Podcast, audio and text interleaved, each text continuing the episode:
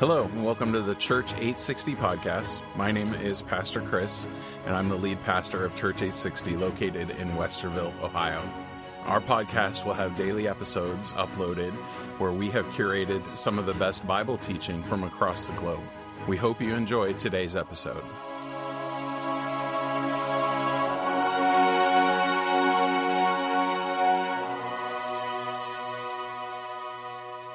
Dear Heavenly Father, we do thank you. We do praise you for these things. I do pray, Father, that your Spirit would be here today, just to open our eyes, just so that we can see you, Father, and glorify you.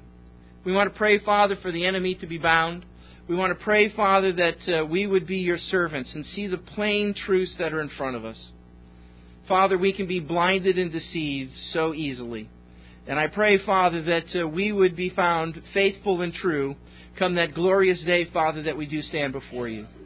Help us to receive this teaching, process this, and, and give things over to you where they belong. We trust you. We love you. We believe in you, Father. We thank you for sending your Son, Jesus. It's in his name we pray. Amen. Amen. So we've been uh, going through the book of Luke, and as we're going through the Gospel of Luke, we're starting to see that Jesus is now going into Dodge City, if you would. He's looking for the showdown at the OK Corral, and he's looking for a fight. Jesus is walking into town, and he's now going to say he knows that there's going to be a confrontation, if you would, between him and the religious leaders of the day. And uh, Jesus has been priming and, and teaching his disciples, and now he's focused on one thing, and that's the cross. And uh, he's now realizing who he's coming against are these people and just to get a, a flavor for what's being said and done, uh, let's start with verse 45. It's kind of the end of Luke chapter 20, and we're going to backtrack and see where he leads. But just so that you understand that I'm telling you the, the straight truth, I'm not making anything up. You just understand where Jesus goes with his text. He says, verse 45, he says, Then in the hearing of all the people, he said to his disciples, Beware be on guard, be alert, pay attention. Beware of the scribes. And the scribes were the people that copied the law. They were the educated, smart people that could tell you exactly what their Bible said. Not everybody had a copy of their Bible, so you were entrusting yourself to the scribes to tell you God's Word. Kind of went to their head, though, because Jesus says, Beware of the scribes who desire to go around in long robes they want everyone to see their fine clothing. They love, these scribes, they love the greetings in the marketplaces. Oh, Rabbi, oh, scribe, oh, you're such a wonderful man of God. They just eat that up. They, they also are desiring to have the best seats in the synagogues. We just got to sit down there and get the box seats so that everybody can see that we are, are, are rich and successful and we're powerful. And they also like the best places at feasts. The first guy out the door, out of the service to go get there for that big piece of steak off the grill first. They don't want seconds, they want to be the first. And nevertheless, these people that most people would look up to, respect, and admire, these very people are the same ones who devour widows' houses.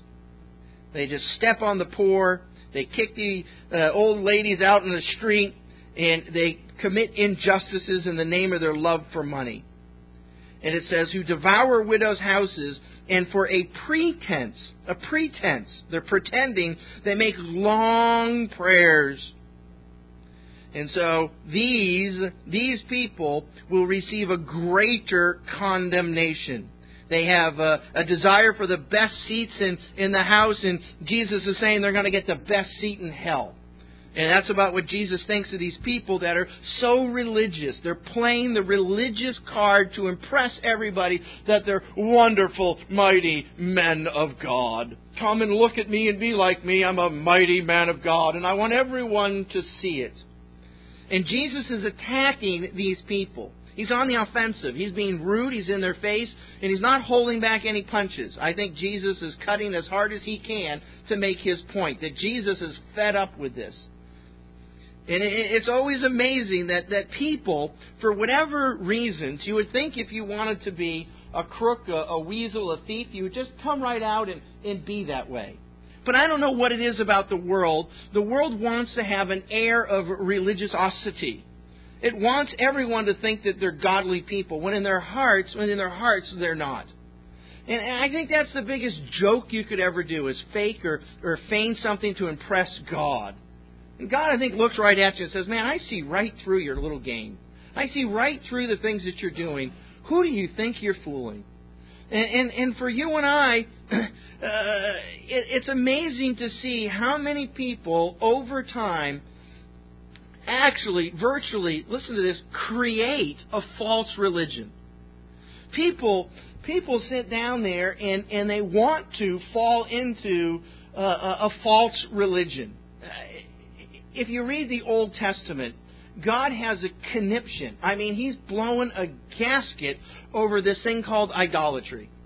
God, you know, He's like, for the life of me, I can't figure out why I could make a man, give man a planet, and this guy who has the option to worship the true and living God, who has all power and all knowing and is such a wonderful, loving God, would instead decide to turn around and worship a rock. And, and, and God's like, I, I just, I, I don't get it. What's the attraction with a rock? Well, why, why do men have to worship rocks or stones, things that they create, things that they make? There's a story of a guy who gets the uh, contractor's license. He gets his contractor's license and he gets this job to go out and to work for the uh, the mafia boss and uh, he knows he's going into a place that uh, this guy would probably want to have some trick doors put in and some hidden things and he's figuring you know that he's going to sit down with this guy and and he's going to tell him how to build his house this mansion that this guy who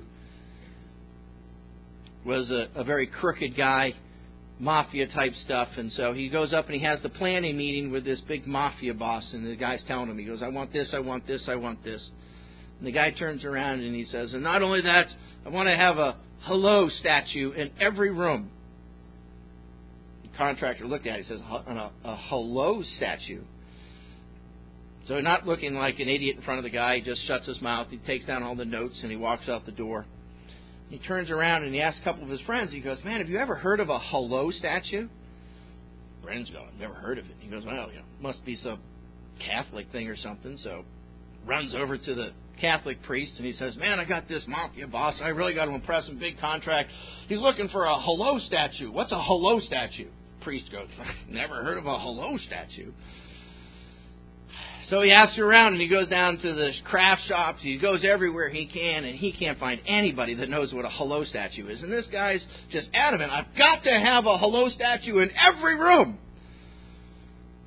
So finally, the guy turns around after a week of searching. He goes back to the mafia boss and he says, "Man," he goes, "I've looked and looked," and he says, "I, I, I don't know what a hello. I'm sorry, I, I don't understand it. I, what's a hello statue?" He goes, "Yeah, you know." He goes, "A hello statue." You know, he goes, "Ring, ring." He goes, "Hello, statue." this is where you laugh. No. I like that. An idol. No. And so many times we get things confused. Never mind. That's an old Frank Sinatra joke, so you know, just remember that's where that came from. But uh, uh, maybe it comes better from him, you know, when he's involved in the mob, you know. But anyway, uh, idolatry has always been something that's just plagued mankind with God and, and, and to worship an idol, a, a, thing of stone, something that's made out of the craftsmanship. And it's interesting, if you go back into the Old Testament, you see that there's a glimpse, a window of why idolatry takes place. There's method to the madness of people that want to have an idol. You can see this scene that goes all the way back to when King Solomon died. He left the kingdom to his son Rehoboam. And Rehoboam turned around and was going to be uh, a, a man that was going to be cruel. And so this guy Jeroboam turns around and he leads a rebellion to the the people to the to the south. He he starts the northern kingdom all off on his own, and he splits the kingdom. And it's very important if you understand the story. This is what God told him to do. He said, "This guy Rehoboam is wrong, and I want you to split the kingdom up to to teach you know, the people to the south a lesson. And so Jeroboam rips the kingdom apart. and it starts a division between the north and the south, which is now called Israel to the north, Judah to the south. And all of a sudden, Rehoboam turns, or sorry, Jeroboam turns around. He starts scratching his head, and he says, "Man, I got a problem here. You know, I, I, I led the revolt. I've, se- you know, separated the country in half. But you know what? The guys down south, they got the good thing. They got the temple. And you know what? If I've got all these people up here that are mine and they're now listening to me and I've started a new nation, we've separated and rebelled, well, gee, uh, I've got a whole bunch of Jews, and Jews are going to go want to go down to Jerusalem to the temple once a year, twice a year, three times a year, and pretty soon their hearts are going to be turned over, and I'm going to lose the rebellion. And it says clearly in 1 Kings chapter 12 that Jeroboam, faced with this problem, he says in verse 26, it says that Jeroboam said in his heart, he said, hmm, he said, now the kingdom will return to the house of David and Jeroboam is saying, Man, I'm going to lose the people that I just caused to rebel against them. They're all going to go back down south. And he says, He says, if this people go up to offer sacrifices in the house of the Lord at Jerusalem, so they're going down there and they're going to perform the sacrifices. It says, then the heart of this people, people who are going to turn back, will return to their Lord, even to Rehoboam, king of Judah. And then he figures that out. If all the people go back, then my rebellion's a waste of time, and they're going to turn around, and it says, and they will kill me and return to Rehoboam, king of Judah. So I can't have everyone going back down there for church on Sunday, so I might as well turn around and I know what I'll do. I'll create a new religion. And so the king consulted and made two golden calves. Not to be confused with Aaron's calves. This is a whole different incident where he's going to turn around and say, Look, here's your golden calves. And he said to them, Oh, people. He says, It's too much for you to go up to Jerusalem. You don't have to go over to that Jerusalem anymore. He says, Behold, your gods, O Israel, that brought you up from the land of Egypt. And so he set one in Bethel and the other one he put in Dan. He put one to the south and one to the north to make it convenient and simple for the people. And you have to understand that when you see people start to fall into a false religion, a, place of idolatry, they're there because they want to be there. And they're led there by people that want to, number one, manipulate other people. Please understand, that's the motivation. And notice, if you would, he's desiring specifically to take the hearts of men. That's what he wants. And then he wants the number two, he wants to control those people. And then it's important, notice that he's doing this to defend himself. I don't want to die. They could kill me. So, in order not to die, I'm going to fabricate, create a false religion of a golden calf and tell people to do this, which is eventually what's going to lead to the fourth point is that it's a bold faced lie. Behold your gods that took you out of Egypt. And so now, if you would, there's a complete, there's a complete turnover of, of, of God who is loving and caring for his people and trying to interact with them. It's now turned into a, a, a stupid piece of metal, a shiny piece of gold. And, and Jeroboam's propagating this. He's pushing this. He's demanding this on the people, only to defend himself, to manipulate someone else for his own gain. And, and God looks at that and says, Man, how how can that be? How can somebody worship a rock? How can somebody worship a shiny piece of metal? How can somebody take a tree trunk and sit down there and carve out a little face out of it, prop it up, and bow down to it? Where do, where do men go wrong to do such crazy things when, when they have everything and they've changed it for a cheap, lousy substitute? And if you would, this is exactly what this is exactly what Jesus is walking into, that Jerusalem has fallen into a, trap of being deceived again. They, they have created religion to be an idol unto itself. They worshiped their religion. We're the Jews. We're so smart. We're so good. We're better than everyone else. We have such wonderful things. And, and they started to worship themselves, of all things. And Jesus is looking at it, and he knows he's going into Dodge, and he knows he's got to get into a fight, and he's taking this thing on dead on.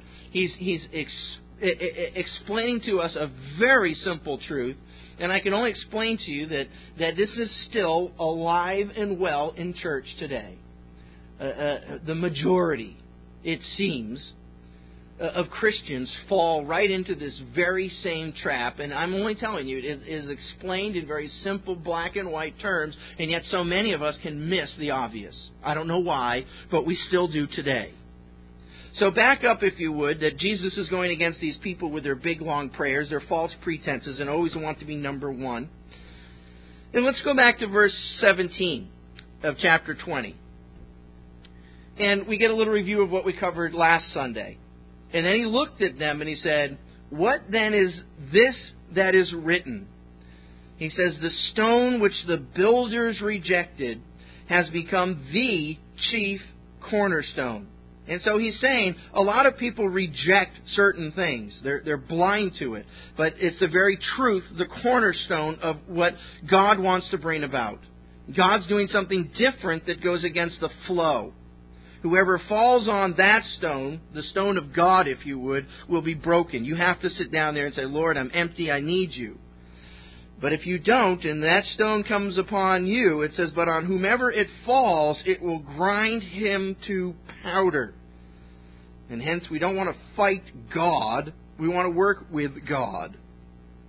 But it says the, clearly that the chief priests and the scribes, the very religious people, that very hour sought to lay hands on him. So they want to kill Jesus because they want to reject his teaching, but they feared the people, for they knew that he had spoken this parable against them. So please just hear that Jesus is in combat mode. He's speaking against a group of people. The people understand that Jesus is teaching against them. And Jesus is trying to say, we cannot fall into the trap of these people. This is a, a clear cut war. There's, there's hatred, there's anger, and it's turning down to a nasty dogfight. So please, if you would, it says, verse 20, so they watched him, and listen to this, and they sent spies tiptoe around in their little cloak and daggers who pretended to be righteous. So there's a group of people now walking around, and they're going to come up to Jesus, and they're pretending. They're pretending that they're righteous and holy and men of God, but they're not. And they deliberately have a plan that they might seize on his words. They're trying to trip Jesus up into a language barrier. They might seize on his words in order to deliver him to the power and the authority of the governor. So they have a plan. They're setting a trap and they're deliberately being malicious on how they are coming to God, to Jesus. So don't don't misunderstand the context of the things that are said in the next chapter because it's definitely with a fight in mind on both sides. And really, if you would, if you read these next few chapters, you've got to understand that this is all a game from here. Truth is out the window. They're, they're not arguing about truth. It's now just a shell game. It's a it's a battle of wits. And you got to hear this. It's, it's amazing. It says, and then they asked him. So these guys who are pretending to be righteous, and they go, and they come up and they go, teacher, oh, we know that you say and teach rightly, and that you do not show personal favoritism, but you, you teach the way of God in truth. Man, they're just, they're just laying it on Jesus thick. They're just laying it on it and they're kissing up to him and they're walking up with their false pretense of being holy and righteous, wanting to stick a dagger in Jesus at any time. And notice how it's just it's just coming at you with this wonderful flowery, you know, uh, oh you're so righteous and smart and great and good. It's Jesus who also said in Luke chapter 6, he says, Beware of all men when they speak well of you. And, and, and you and I, if, if if you see people walking up to you and going, "Oh man, you are great and smart and wonderful," uh, I hope you got the time uh, and the and the brains to understand somebody's probably getting ready to stab you in the back. When you hear an overwhelming, flattering comment about yourself, to me, I take one step back and look and say, "Where's the where's the uh, the cross hook coming across at me?" And you have to sit down there. These guys, oh, teacher, we know that you say and teach rightly, and you do not show personal favoritism, but you teach the way of God and truth. And then they stick their little dagger out, and now they're going to say, Is it lawful for us to pay taxes to Caesar or not? I'm really curious. And they come across like they'd like to know an answer, but they don't want to know an answer. They just want to say, Jesus, however you answer this question, we got you. Because if you turned around and said, well, you know, uh, uh, you have to pay your taxes to Caesar, then they could turn around and say, well, see, Jesus is a government agent. He's, he's, you know, he's not really for God or anything, and, and, and, you know, he's just, you know, working for the government. And if he turned around and he says, No, you don't pay taxes to Caesar, then they could say, See, Jesus is a rebellious guy. He's starting an insurrection, and he's just, you know, a contentious guy. And they go, We got this guy. Good. Jesus, you know, we're going to nail you on this one. So is it lawful? They notice it's just a simple question. Hey, you know, it's it's it's coated with a whole bunch of sugar, and they go, but you know, we're going to see how you answer this. But Jesus, he perceived, verse twenty-three, their craftiness, and he realizes this is just a game, and he said to them, "Why do you test me? What are you doing here? I, you know, I see through your little cloak and dagger routine. You're not impressing me, and I'm not fooled by your flattery. He goes, Show me a denarius. Give me a coin. And then he says, Now, whose image and inscription does it have? Well, uh, they answered and they go, mm, Caesar's. Well, okay. And he said to them, Then render or pay to, therefore to Caesar, the things that are Caesar's, and to God the things that are God's. And so Jesus gives a good answer. He's turning around and saying, Well, you know, it's Caesar's coin, give it to him. You use his stuff, give it back to him, but there's things of God, you give it back to there. And they're going, Oh, man, I really wish I thought we had Jesus on that one. And they're going, Man, good answer. You know, I mean, you know, I don't like that, but you know, I thought we could nail him.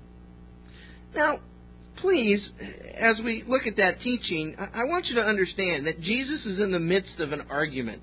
He's giving you a, a, a political, rhetorical, outwitting answer to not get caught in a trap. This is not Jesus' teaching on giving. Uh, we're going to get into that in a little bit, but but please don't. I've I've heard a lot of Christians take this as like this is some law, and when Jesus is doing this, he's he's turning around and he's he's only trying to dodge a bullet and he's very witty to see a bullet coming and he's dodging a bullet, but this isn't what he's mainly going to teach on giving. And so uh, uh, it's just a diplomatic, political answer, if you would. And he's trying to just say, hey, uh, there are things of God and there are things of Caesar. There's truth to what he's saying, but I, I don't know how far you want to take that as, you know, the way that we live our life. Because it says they could not catch him, verse 26, and that's what they're trying to do trip him up, snare him, and catch him in his words in the presence of the people. And they marveled at his answer, and they go, now, what can we say? That was a good answer. They kept silent. So they seem to strike out with Jesus. So up comes the second at bat, and that's going to be the Sadducees. It says, Then some of the Sadducees, and notice what it says, who deny that there is a resurrection. So, first off, just understand that this is a hopeless lot of people. Think of this as a religious group of people. And you go, what kind of religion would teach that there's no resurrection? There's no afterlife. There's no, there's no, nothing that happens. You're just some dog, and when you die, you go back into, you know, turn it back up the daisies, if you would. There's no difference. There's no afterlife. There's no spiritual thing. And, and you think of that, you go, who would want to teach such a thing? Well, the people that teach such things are those that it's not that they're trying to gain something, it's trying to get away from something. And there is a concept to realize that if we are created by God and if we are to stand before God on Judgment Day, then there comes with that the connotation that some of the things I do in my life I'm going to have to give an answer for. And if I want to be a sexual deviant and uh, I don't particularly want to answer to God for that, then uh, uh, I'm going to have to eradicate, get rid of the whole concept of God. And these people were, uh, the Sadducees were notoriously very rich. They were aristocratic. They were people that were very high up in government. And they said, we'll do whatever we want to do. And so they, they, by their own teaching, by their own wisdom, and by their own explanations, have explained God out of the situation so that they could continue to do whatever they wanted to. And there are people that are like that today. They spiritually have eliminated God, and only so that they could have a free will to do whatever they want.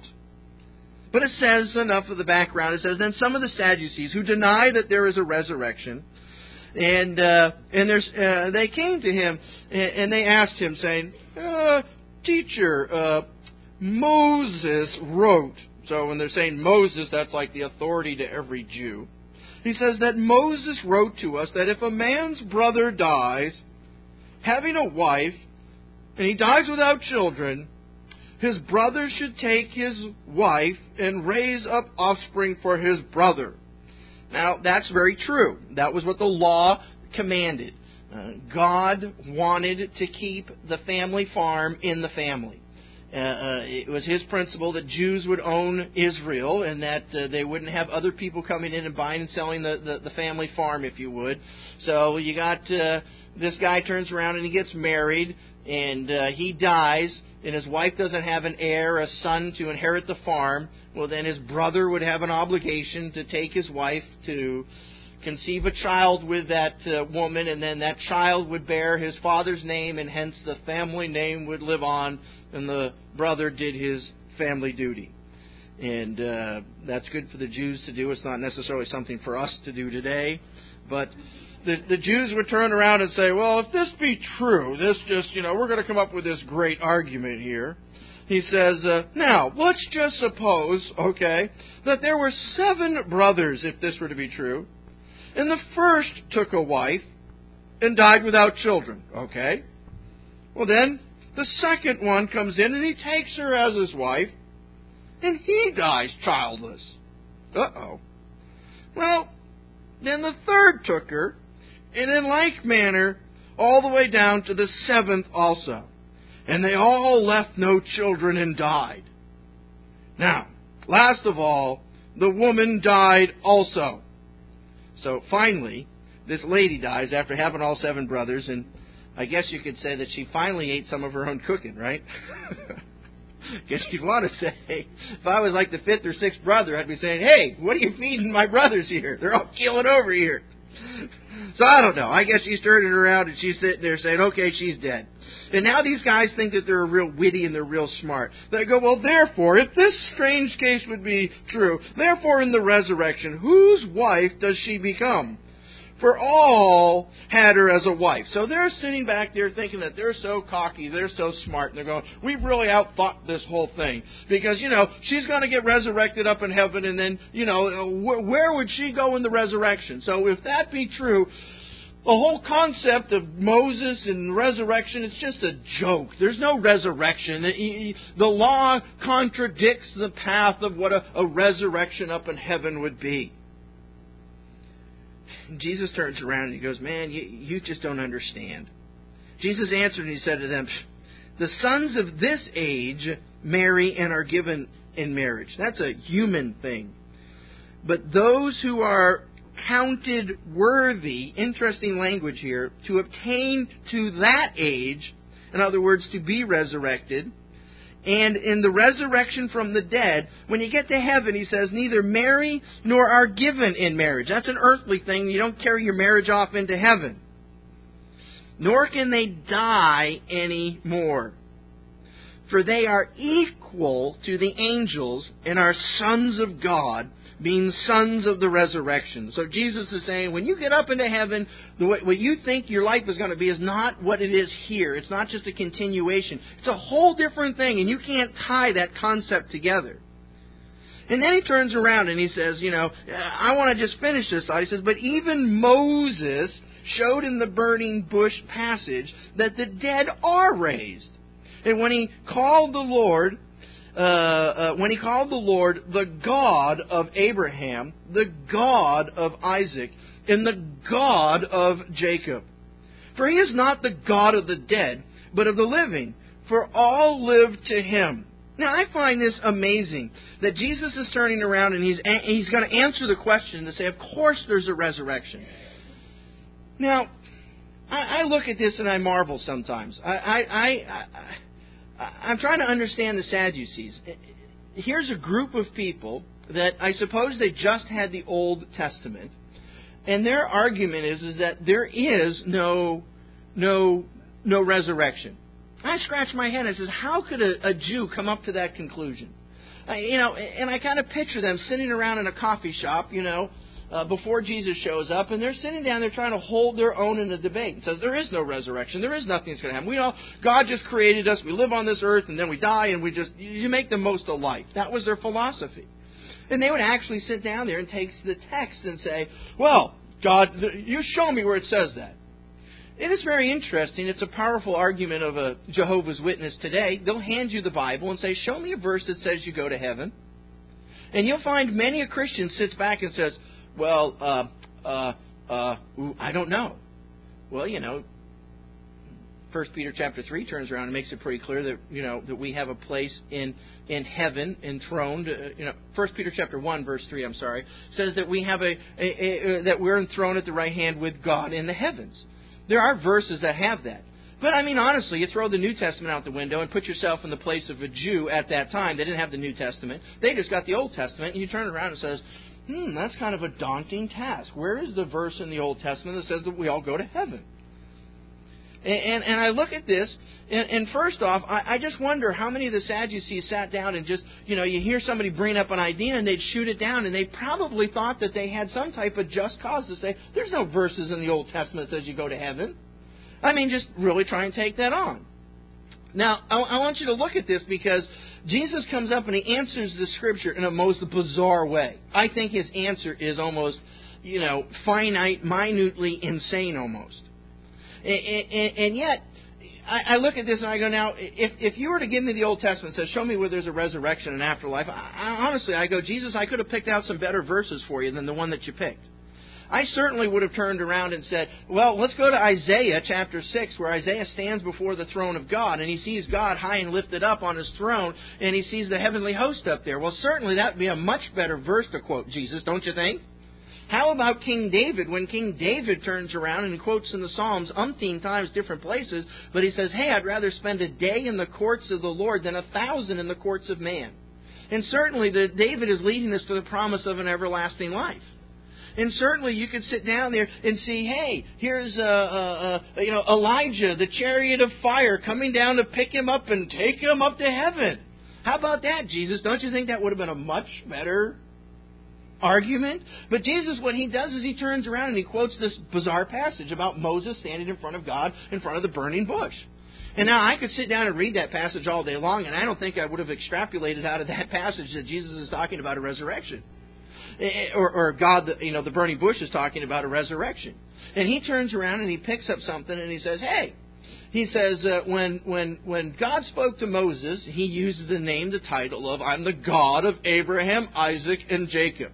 And his and Jesus's argument is when, when when when God was speaking to Moses, the understanding is, hey, these dudes are right here with me. It's present tense. Abraham, Isaac, and Jacob, they're right here. I'm a God of resurrection. And I think I could have read that, you know, a hundred times, and I don't think I would have gotten that out of it. But I look at it and I go, ooh, that's really true. That's really good, Jesus. And I look at it now and I go, good answer. And, and I really think that Jesus is saying, you guys have been sitting around hacking and arguing in coffee shops for forever. And he goes, I want to show you something you're not even thinking about. I want to show you something that, that probably is going to catch you off guard. Think of it this way. And they're going, whoa, didn't quite think of it like, well, um, it, uh, now, uh, now that you think about it, it does make sense, Jesus. And, uh, well, yeah. And what Jesus is basically saying in so many words, he's saying, hey, you know, you guys are coming up here as religious leaders, and really you're stupid as the day is long. You haven't even read your Bible. You don't even understand what it says. You don't even know what's going on in your life. You're clueless. And I think, you know, Jesus' idea is, you know, there are things that are right in front of us that, that we're blind to. And he's speaking to these people that says, How can you be so religious to sit there with such an arrogant attitude and you're so blind to things that are in the Word of God right in front of you? It, it, it's, it's an interesting debate for Jesus. And I think the scribes are going, well, uh, uh, verse 39. Then some of the scribes, and it's interesting, the Sadducees asked them the questions. The scribes were the people that liked to dress in their long robes, but they were the people that always wanted to say, the scribe, the, the, the guy who copied it over, said you need to listen to every letter of the Word of God. And so the scribes come up and they go, Man, you slammed the Sadducees. Good answer, teacher. You've spoken well. You slammed our opponent. and, and, and, but but everyone's like, man, but don't ask Jesus questions, man. He really knows what he's talking about. But after that, they dared not question him anymore. And so Jesus turns around and says, Man, you guys want to have a little word game here? Let me ask you a question. He says, And then he said to them, Hey, how's this? How can they say that the Christ is the son of David? You know how you're supposed to get a Messiah? And that Messiah is going to be of the lineage of King David? That's the way it's supposed to be. And all of them go, Yeah, yeah, okay, so what's your point? And he says, well, then David, if you go back and look at David himself, said in the book of Psalms, when David's writing, he turns around and, and when David says this, he says, the Lord said to my Lord. And Jesus is going to go, who do you think, what do you mean the Lord? The Lord, capital L O R D, said to my Lord, capital L, small O R D. Who, you got a Lord speaking to a Lord of David. So obviously the Lord would be Jehovah God, the God of the Old Testament. And then you're going to see a reference to the little Lord, if you would, which would be the Messiah. And so if, if the Messiah is speaking to God, if you would, and God comes up and speaks to the Messiah and says, Sit at my right hand till I make your enemies a footstool. So God's promise to the Messiah is that he's going to whoop on everybody till he can uh, establish the Messiah. And David says, Well, uh, therefore David calls him Lord Hey, if, if, if, why would David call the Messiah Lord if he's then his son? Wouldn't he call him Sonny Boy? And, and so, who is the Messiah supposed to be? Uh, the son of David? Well, all the people turned around and they're going, Well, uh, mm, I'd rather not think about this. You're, you're kind of throwing a brain teaser at me, and I don't have an answer. And in the hearing of all the people, he said to his disciples, then he goes into our verse. He says, Beware of the scribes who desire to go around in long robes. They love the greetings in the marketplaces, the best seat in the synagogues, in the best places at feasts, who devour widows' houses, and for a pretense, they're pretending, they make long prayers. These will receive greater condemnation. And so Jesus is making a very simple truth. he's teaching something that sometimes people who think they know it all really they don't.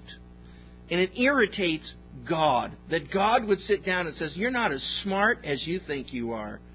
And it is amazing to see man that always loves to come up with an argument against God. I know why I don't believe in God because you know, I could never believe in such a mean, angry God.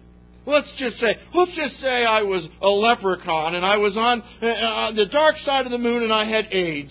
And I just didn't have the name to hear, the time to hear that J-E-S-U-S was the Lord. And you're telling me if I don't have J-E, Jesus as my Savior, that I'm going to burn in hell? Well, I could never accept that because I could be a leprechaun on the dark side of the moon. And you want to just look at somebody and go, shut up. You know, you and all your what ifs, what could be, and what might be. Why don't we just talk about you? Let's look at your heart. Is your heart right with God? Do you have a desire and care to love one another? No? Well, then, uh, doesn't that speak volumes enough for where it is? Doesn't that answer it? And so many times people want to. They want to create an escape route of their wisdom and their intellectualism, and other than to deal with the very truth that's in front of them. Man loves, listen to this, man loves to, hey, I'm religious, I'm spiritual, I'm wonderful, I'm a great man of God. And you should be like me, and, and I'm going to give you a long prayer till I can put on a big phony act because really I don't care about anyone else, but I want you to think that I'm something spiritual. It's man's desire to be fake and phony. There is, there is inside of you and I a desire that we would want people to think more of us than they should. It's something that, that, that grabs into our life and it rips us at the very core of who we are. We know what it's like to be in elementary school, junior high, and be picked on because we're funny looking and big ears and weird nose, and, and, and for one reason or another, there's, there's, there's a part of us that says, I'm tired of being picked on, I'm tired of being hurt. And there's a part of us that says, I just want to be right, I just want to be better than everyone else. I want to finally grow up, and when I grow up, I'm going to have money, and I'm going to show everybody that I'm okay. And Jesus is looking at that and says, That is such a wicked root in man's heart that just feels that he has to prove something to somebody else and is willing to put on a pretense to say, I'm all right, I'm good, I'm better than everyone else. You look at me, I got a big house on the hill, I got a Porsche, and I'm all right. And Jesus is looking at it and he says, Man, trap of the devil. You don't ever fall into thinking that who and what you are is wrapped up in your possessions and, and impressing people. It has nothing to do with that. When you can come to a place in your life where you finally sit down and rest and say, Lord, I am who you made me.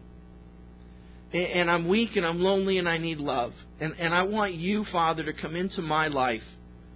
I need a relationship then God's going to say, I'm, I'm willing, I'm able, and I'll do everything I can. I'm the creator of the universe, and I designed you and made you, and I want you to be with me. And, and that's entering into a true relationship with God. But all of us fight that yoke of, of bondage that wants to impress somebody with our stuff in order to make a point. And so Jesus turns around. He almost, in, in a low blow, a cheap shot, dirty hitting, he's got to put things in, in a clear, simple perspective. Luke chapter 21.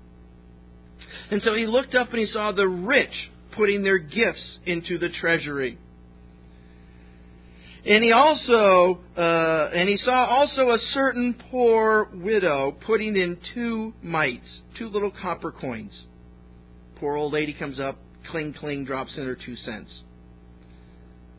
And he said, Truly I say to you that this poor widow has put in more than all. For all these out of their abundance have put in offerings for God, but she out of her poverty put in all the livelihood that she had. And so, if you would, this Jesus is now going to teach on giving. It's not so much of the you know give to Caesar the things that are Caesar's, but notice, if you would, in his teaching on giving, he's saying that when you give and when you live before God, you are going to turn around and do it because it's the the right thing to do. You're not going to do it to impress to gain hold of and to showboat. We don't need to sit down and says, "Look, I'm giving a million dollars today. I'm such a benevolent lover of of the, your church, and here's a million dollars." God's like, I don't need to hear it. What, what I need to see is somebody who says, you know what? What little I do have, I will give to God. Because somebody there recognizes the ownership of their life over to God.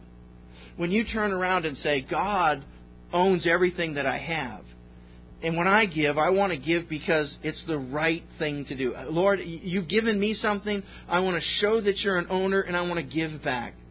A part of me says, I want the Lord to bless my finances. I want the Lord to bless my, my life. I want the Lord not to be, you know, holding back, you know, the curse uh, of God. I, I, I want that to be. Uh, and so, Lord, I, I want to be faithful to say, Lord, you've given something to me, and I'll take whatever I have, I'm going to give it. And so many times we do fall into that trap. Whenever I have enough money, I will give. And, and we can say, you know, it's, you know, we never, that's the, the ghost, the, the, the, dream that we chase that someday we'll, we'll feel like we just got extra amount of money to burn. And so when that day happens, I'll give. But if you're truly giving out of the right heart, you're going to say, Lord, eh, my life is yours. I want to give. I want to share. I want to open what I have up because it's the right thing to do. Not because I have to impress or to do anything. Eh, you're right. We don't suffer too much from that problem of people throwing huge amounts of money into our plate. we do have a lot of poor widows that put in the two copper coins. But you know what? I, I'll take I'll take the two copper coins any day of the week and know that the Lord will provide for the needs of the church over than somebody else that just wants to sit down there and put on a show. And, and somehow or another, we have to be able to think and to understand that Jesus is saying when giving is done right, it is going to be effective. So notice, if you would, this gets to be a nasty message. He says, uh, verse 5 of chapter 21.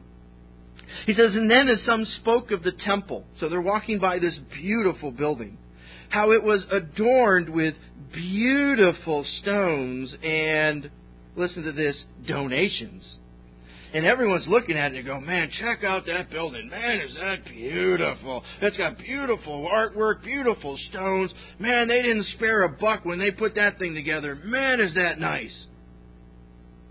And so, uh, as as he spoke of how uh, these guys are talking about it, he turns around and he says, verse six: uh, "These things which you see, the days will come in which not one stone shall be left upon another, that uh, that shall not be thrown down." So Jesus is looking. They're going, "Look at the beautiful building," and Jesus says, "I ain't impressed." That means nothing to me. There's going to come a day it's going to get ripped to shreds. It's all going to burn. And so they asked him, saying, Well, teacher, but what?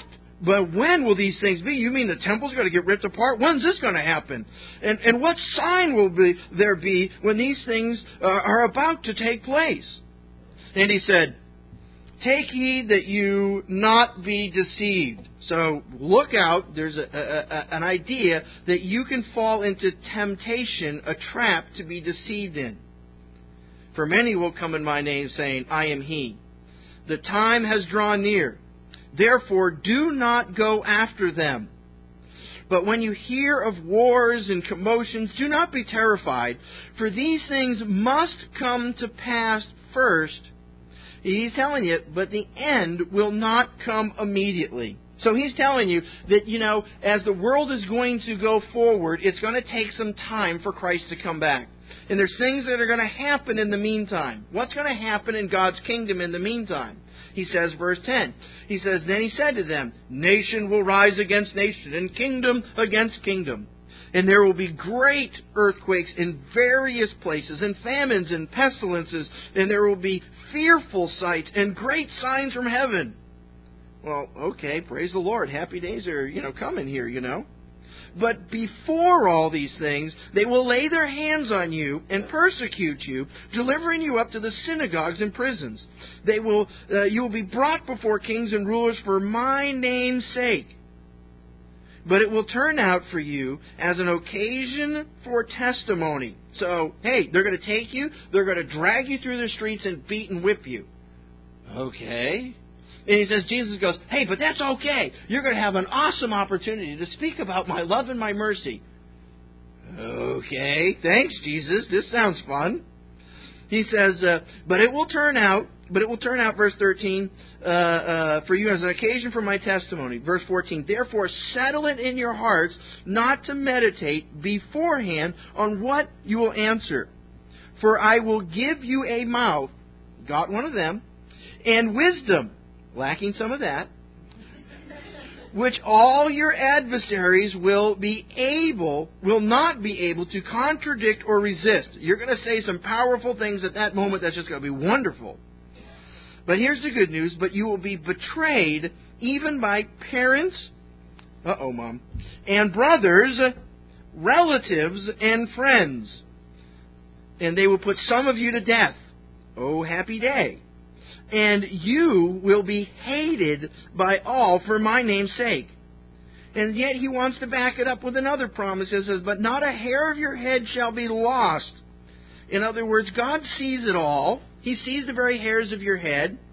But by your patience possesses your souls. So please, I want you to just understand one simple, basic truth that is irrefutable. And I would challenge you to, to challenge me on that. Tell me where I'm wrong on this, but I just want you to see that Jesus is giving you a wonderful prophecy of the future. And what he's telling you, in so many words, is that you're going to have nothing. You're going to be spit upon. You're going to be dragged through the streets, and you've got nothing besides a poke in the eye as a sharp stick for a promise. Do you hear that? And what Jesus is saying, and please understand it in context of just what he's saying, he's saying that so many people are lured away from the things of God because they want to have the things of this world. Can you understand that? That we as Christians fall into traps because we want to be rich, we want to be successful, we want to have all the comfortable things in this world. And somehow or another we believe that, you know, if I walk with God, that God is going to turn around and bless me and prosper me and give me everything that I ever wanted. My 2.4 children and, and all the wonderful little rosy house and everything that I could ever dream and my little Porsche in the garage. And, you know, God just wants to take care of me. And what Jesus is saying is that's not the way it works. God's going to come up to you, drag you, you know, and as you serve God, let's say, you're going to be dragged through the streets, kicked and burned and dragged every which way. And, and, Jesus says, guess what? Don't, don't worry about it. You're going to go to heaven and everything will be fine. God sees your problems. And you know what? As you're being dragged through the rack and they're getting ready to fire up the burners to fry you alive, uh, you don't worry about it. You're going to say some wonderful things before they burn you. Oh, okay. Now, Jesus is saying these things because I, I really believe he wants to instill in the church that he's trying to establish a, a, a concept to get away from materialism. And, and, and yet, the church today is steeped in materialism. And I'm sorry, I've met many a person that turns around and they turn around and they give their life to the Lord and they go, you know, Pastor, I gave my life to the Lord and I started to serve Jesus and all of a sudden people don't like me at work and I'm losing my friends and I lost my job and I'm getting fired over here and I don't know what's going on. God help me out. And you go, well, praise the Lord, brother. That's what was promised to you. Well, I don't know if I like this Christian stuff. And yet, the whole concept is, is we're not doing this because we want to become wealthy world-wise. We want to become wealthy God-wise. And, and, and, and, you know, the question always has to come down to us is where's you're putting your heart? And we have to be willing to say, Lord, take my life, take my heart, and I don't want to be entrapped and ensnared by these things. And Jesus is telling you clear as day about walking in the Spirit versus walking in the world. And Christians just demand to have it both ways and they're diametrically uh, opposing one another. And yet we always say, no, that can't be. I've got to have it both ways. And he tells you, verse 20 says here, when you see Jerusalem surrounded by armies, then know that its desolation is near. It's going to be destroyed. What a beautiful little building. It's all going to be destroyed. Then let those who are in Judea flee to the mountains. Let those who are in the midst of her depart. And let not those who are in the country enter her. So get away from Jerusalem. For these are the days of vengeance, that all things which are written may be fulfilled. But woe to those who are pregnant, to those who are nursing babes in those days, for there will be great distresses in the land, and wrath upon this people and they will fall by the edge of the sword and be led away captive into all nations. And Jerusalem will be trampled by Gentiles until, interesting the phrase is, until the times of the Gentiles are fulfilled. What does that mean? Verse 25. And there will be signs in the sun and the moon and the stars, and the earth, distress of nations with perplexity what is going on? The sea and the waves roaring, men's hearts failing them from fear and from the expectation of those things which are coming on the earth. For the powers of the heavens will be shaken. Then you will see the Son of Man coming in a cloud with power and great glory. So there's going to come a great day where Jesus comes back and wonderful things are going to take place. But until then, do you hear that? Until then, look for nothing besides a poke in the eye with a sharp stick. Do you hear that? You got nothing coming to you besides pain, suffering, and destruction. And, and, and, and then Jesus Christ will come back and it will all be made right then. Now, when these things begin to happen, you look up you lift up your heads because your redemption draws near. So Jesus Christ is coming back. We believe that. And what we're going to see is the world fall apart and rip us apart and attack us. And we of all people should at least be able to say, well, then that's not going to bother me. My heart's right with God and He'll get me through it. And I believe that there's a resurrection and I'm going to heaven. But, but you are greatly deceived if you just put these thoughts together to believe that somehow as Christians that everything's going to work your way. God's always going to answer your little prayers so that everything's going to be nice, cute, cozy, and comfortable. And somehow or another you say, well, God, I just thought everything would be fine when I gave my life to you. I thought everything would be good. Now I'm suffering and this isn't right. Well, Jesus is telling you, don't fall into that trap. That trap of, of expecting wealth and finances is wrong. Now, if you're a Christian, you got money, God bless you. God does give finances and great wealth to certain people. And, and, you know, He wants us to be faithful with that to give and to share with others. And some of us do have a, a life of pain and suffering. And, and, you know, God's going to take us on different paths on different things, and yet if our hearts are in the right place, everything is fine. But somehow or another, we always have the gross misconception that, you know, if I just had a million dollars, You know what? If I had a million dollars, all my problems would be solved, and I would I would be fine, Lord. And the truth of the matter is, is if you gave me a million dollars, it would be the worst thing you could ever do to me. See, that really cuts the offerings down quite a bit, but um, it's true. And I have to look at that. And sometimes I go, Lord, you know, we're trying to pay the bills, we're trying to do this, we're trying to do that, and, and Lord, where, where are some finances to come in and take care of us? And yet, sometimes when I, I'm seeking the Lord and I'm praying daily for my daily bread, Lord, help us just meet the bills today. It keeps me on my knees and expecting the Lord to provide at any given time. And the Lord has so faithfully demonstrated that He meets the needs of those that give to Him. And as we have given to the Lord, the Lord has abundantly supplied the needs of the church. And you know, it's God who wants to listen to this, keep us in a place of being able to say, Lord, I'm right there. And the truth of the matter is, is if I get the million dollars, I turn into Johnny Stupid. I forget everything, and I, I don't care about anything, and I, and I, I get tricked. And yet we lust after. We, oh, a million dollars, that would change everything. And God's like, yeah, it would change everything a lot. And I don't think I want that and, and we need to bind together, live together, need one another, and function as a church. And we're going to take care of the things that are in front of us. And if the, the old lady puts in her two mites, the little widow turns around and does that, well, then praise the Lord. God is going to bless. Put your faith in the Lord to be able to provide in the midst of your crisis that He's going to take care of you. And he turned around and he says, verse 29, then he spoke to them a parable. He says, just look at the fig tree and all the trees when they are already budding you see and know for yourselves that summer is now near. So you look at a tree, you see that it's starting to have green leaves on it, and you go, Summer's coming. So you also, when you see these things happening, pain, suffering, sorrow, and agony, know that the kingdom of God is near. Assuredly, I say to you, this generation will by no means pass away to all things, till all things take place. So what is he saying? He says, you know, I am. I, he goes, heaven and earth will pass away, but my words will by no means pass away. He's saying you can take this to the bank, you can write it in stone. This is as solid as it gets. I'm only telling you, you're going to get a poke in the eye with a sharp stick. Do you hear that? And yet the church continuously wants to be blessed financially to take care of all of its things and says, if I just had money. And Jesus goes, what's wrong with people that they feel that they have to control and manipulate the circumstances around them in order to get something from God? Isn't that idolatry? Isn't that why idols are formed?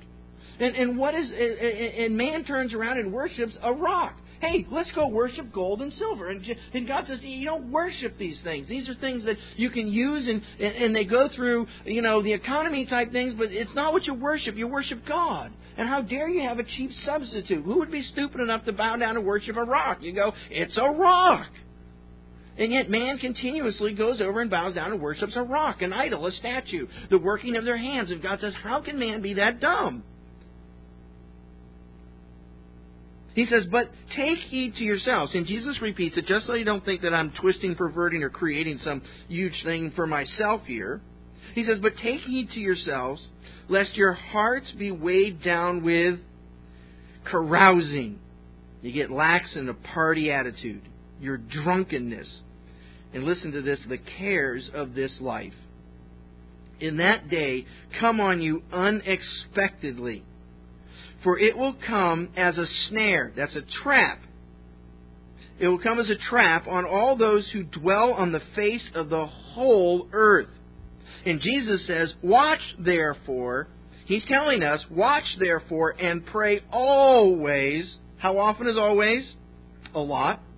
And pray always that you may be counted worthy to escape all these things that will come to pass and stand before the Son of Man. Did you hear that? Jesus just said for you to pray always. I would almost say that that would at least be, mean every day that you should be praying that you may be counted worthy to escape all these things. Now let me ask you a question. Have you prayed today that you would be found worthy to escape the wrath of God? If I'm to be honest with myself, I'd probably say, no, I haven't done that. I'd kind of like to think that I'm a born again Christian, and now that I've made my decision for Jesus and was baptized out of the lake, and that now I can just sit back and just enjoy the benefits of the Lord. But listen to what Jesus says and not to what I say. Jesus just told you that always to pray always to pray that you'd be counted worthy to escape these things, and that will come to pass, and that you should be able to stand before the Son of Man on Judgment Day. And I, I have to admit, I, I, I, I don't necessarily do that. There is inside of me, all of us, a sense that we take things for granted and just assume that all that stuff's taken care of and God's just going to love me and welcome me into His kingdom. And yet Jesus is telling me right here that I need to always pray that I'm going to be found worthy on Judgment Day. That sometimes inside of me I have to be able to say, Lord, have I fallen into a trap of deception? Is my heart prone to wander and to find the things of this world attractive, and that I, I would rather have the comforts of this world and and and, and rather than the, the the the comforts of God in my life? The truth is, yeah. Uh, I I want to defend myself. I want to take care of myself. I want to I want people to think something of me. I'd like you to be impressed with me. And Jesus is telling me that that is a trap that will destroy me. That come judgment day, if you're taking things for granted, he is telling you that you always I'd say at least every day, but he's saying always pray that we would not be, you know, lacking on judgment day, that we would be found worthy. Isn't that a strange terminology? Well, I'm going to be found worthy if I'm always in Christ Jesus. So I believe that God sent his son Jesus into the world and that as he died on the cross for me, that his righteousness was imparted, given, accounted to me as, as his righteousness is now my righteousness. That's what we believe as Christians. And I have to believe that the only way that I can stand before God is that I would say the blood of Jesus Christ covers me. There was a blood sacrifice of Jesus. He was the little lamb of God that was sacrificed. His sacrifice makes up for my sins, and then therefore I can stand before God to say, Lord, I am worthy, I am righteous, and I'm ready. I need to turn around and say, that is for the sole basis that I'm going to stand before God as righteous before Him because of Jesus Christ. And so every day I do need to be reminded. I need to remember and I need to sit down and says, Lord, am I worthy to be, to be counted in that number? And I have to always remind myself it's because of what Jesus Christ has done for me, not based upon my wealth, my stature, and my comfort level in this world. And that destroys so many people when everything they do, they gauge themselves right before God based upon their financial status. And, you know, I'm glad you got money. I'm glad there's people that are doing well. Praise the Lord. But it's a trap that can turn around and, and deceive us if we say, well, let's go the other way. Well, I'm suffering. Everything's falling apart. Therefore, God is against me. And Jesus says, don't ever think like that. No, uh, that's what's supposed to happen. This world's got to fall apart. He's got to flush it all down the toilet, and it goes nowhere. And Jesus is going to take his saints and, and grab us and bring us home. And, and, and in heaven is where our heart belongs. Jesus is begging that. He says, But take heed to yourselves, lest your hearts be weighed down with carousing, drunkenness, and the cares of this life, and that day will come upon you unexpectedly. For it will come as a snare on all those who dwell on the face of the whole earth. Watch therefore and pray always that you may be counted worthy to escape all these things that will come to pass and to stand before the Son of Man. And in the daytime he was teaching in the temple, but in night he went out and stayed at the mount called Olivet. Then early in the morning all the people came to him in the temple to hear him. Isn't it amazing to think that Jesus is speaking the truth and people are saying, You're right, Jesus. I, I am entrapped in wickedness of this world, and they're clinging to the words of Jesus. And you know what makes Jesus so special is that when he's teaching, and this is the core of what he's saying, is you know what? No games. No games. No games. Your cloak and dagger, your spy and your false pretenses of being righteous before God. God sees right through your little game and, and this passage is screaming at us to say, can we just be honest before God? Don't don't don't don't don't think that you, any one thing that you have is going to get past your heart. You have to make your heart right before God. And, and you know, and just to play upon that one term, until the fullness of the Gentiles comes in. There's a couple different views on what that passage means. What's the fullness of the Gentiles, and what does that have to do with the return of God coming back in? Now, there's a, a couple different schools of thought on that. That that we believe that uh, some people would believe that uh, that the fullness of the Gentiles is when sin has finally come to fruition. So we believe, for the most part, if we understand the Bible, that God was doing a wonderful work through the Jews. The Jews missed their opportunity to turn around and to uh, serve and to come to God because they were deceived by their own vain imaginations and wealth. And so, if you would, that God turns around and says, I'm done working with the Jews for a period of time, and now I've got my eye, my attention on the Gentiles, the whole rest of the world. And now there's an open window for the world to turn around and to come to know God through Jesus Christ, the true Messiah. And then all of a sudden, Scripture is telling us through the fullness of the Gentiles that that window is going to shut, and God is now going to go back and deal with the Jews to fulfill His promises to bring His redemption and Redeemer back into place. And so that there's now being told us that there's a trigger point, if you would, of when the, the times of the Gentiles fulfilled. And, and some people would say, well, that's just when evil has finally maximized itself in the rest of the world. God says it's time to flush it all down the toilet, start all over again, and go from there. But there's other people, and I, I kind of have that view that the times of the Gentiles, as God says, that, you know, that there's so many people that need to get saved. And that, uh, you know, God could say there needs to be a hundred million Christians need to come into the kingdom of heaven through the Gentile world. And that somewhere down the line there's a little meter running where God turns around and says, you know, when we get a hundred million, when the hundred millionth person comes through the doors, we've got all the Gentiles we need, and now we go back over here. And I find it interesting sometimes that if you understand that concept, that maybe, just maybe, God's sitting back and He's saying, you know, I just wish for somebody to get their life right, to give their heart to me. And when that happens, it's now going to be time for my return and for my rapture of the church. And uh, the, the, context, the, the context would be that God's awaiting sometimes, waiting for people to get their heart right. And when that happens and people get saved, and when the hundredth millionth person walks through the door, whatever number God has, and only He knows the day or the hour or the amount or whatever it's supposed to be, when that person walks through the door, then God can sit down and move the, the, the wheels of prophecy forward. And sometimes that means that, uh, you know, maybe you could be that person. And maybe the person sitting here, and when that person gets saved, then it's all said and done. And however you take that passage, it doesn't really matter because the teaching is coming true that sooner or later Jesus is trying to move you, move you to get to a place of being real before Him. And it comes down to a simple analogy. I, I don't know if you want to use it this way, but Jesus is just saying, you know, uh, you need to uh, you need to poop or get off the potty, as they say. and sometimes, you know, in your Christian life, you can be playing a game with God with all your little, you know, well, what about the, you know, leprechaun with AIDS on the dark side of the moon? And I don't think that God's really going to be in this and this and this and this. You know what? God's not impressed with that. God doesn't want to hear your, your cloak and dagger reasons and excuses. And Jesus is coming into town. He's looking for a showdown. He's going to have a showdown with you. And he's saying, you know what? I'm waiting. I'm waiting for you to get your life right and be serious about what you're doing and stop playing a game. And they, the, the bottom line of everything that's being said here is quit playing a game with God. How foolish of us to think that we could play a game with God. And so it comes down to us to sit down and to say, you know what, Lord?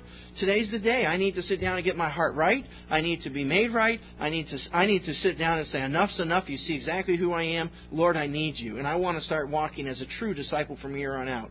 And Jesus has emphatically told you today that there are traps that are set up to deceive and to destroy you, and it's going to lure you away through the vain glory of man and his wealth and the little shiny things of this world. So you sit down and says, Lord, today's the day. I, I, I want you. I need you. I need you today more than ever. And I'm begging you. I'm begging you that we could have the times of the Gentiles fulfilled. We can all go home. And when you say, Lord, you've got me. Amen? Amen. Let's stand and close in prayer.